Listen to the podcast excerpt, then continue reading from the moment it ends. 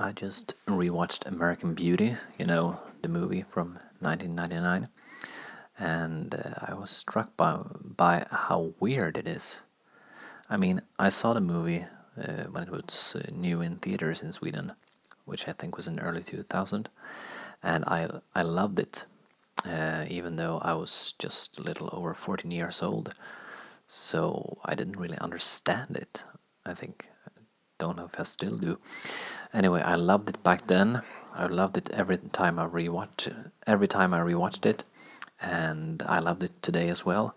But man, it's a weird movie, and I really think what it means to me and what I think it means has changed a lot for me as I grow older, especially this time around. I think it's it's must have been quite a few years since I saw it before this time five years at least, and I think my view, the way I view the movie has changed a lot. So I guess I've changed a lot over that time. And that was quite an interesting thing to realize. So I don't really know where I'm going with this. I was just, yeah, I was moved by the movie, as I, as I've always been, but in a different way every time. I think. Anyways, what do you guys think of American um, American Beauty?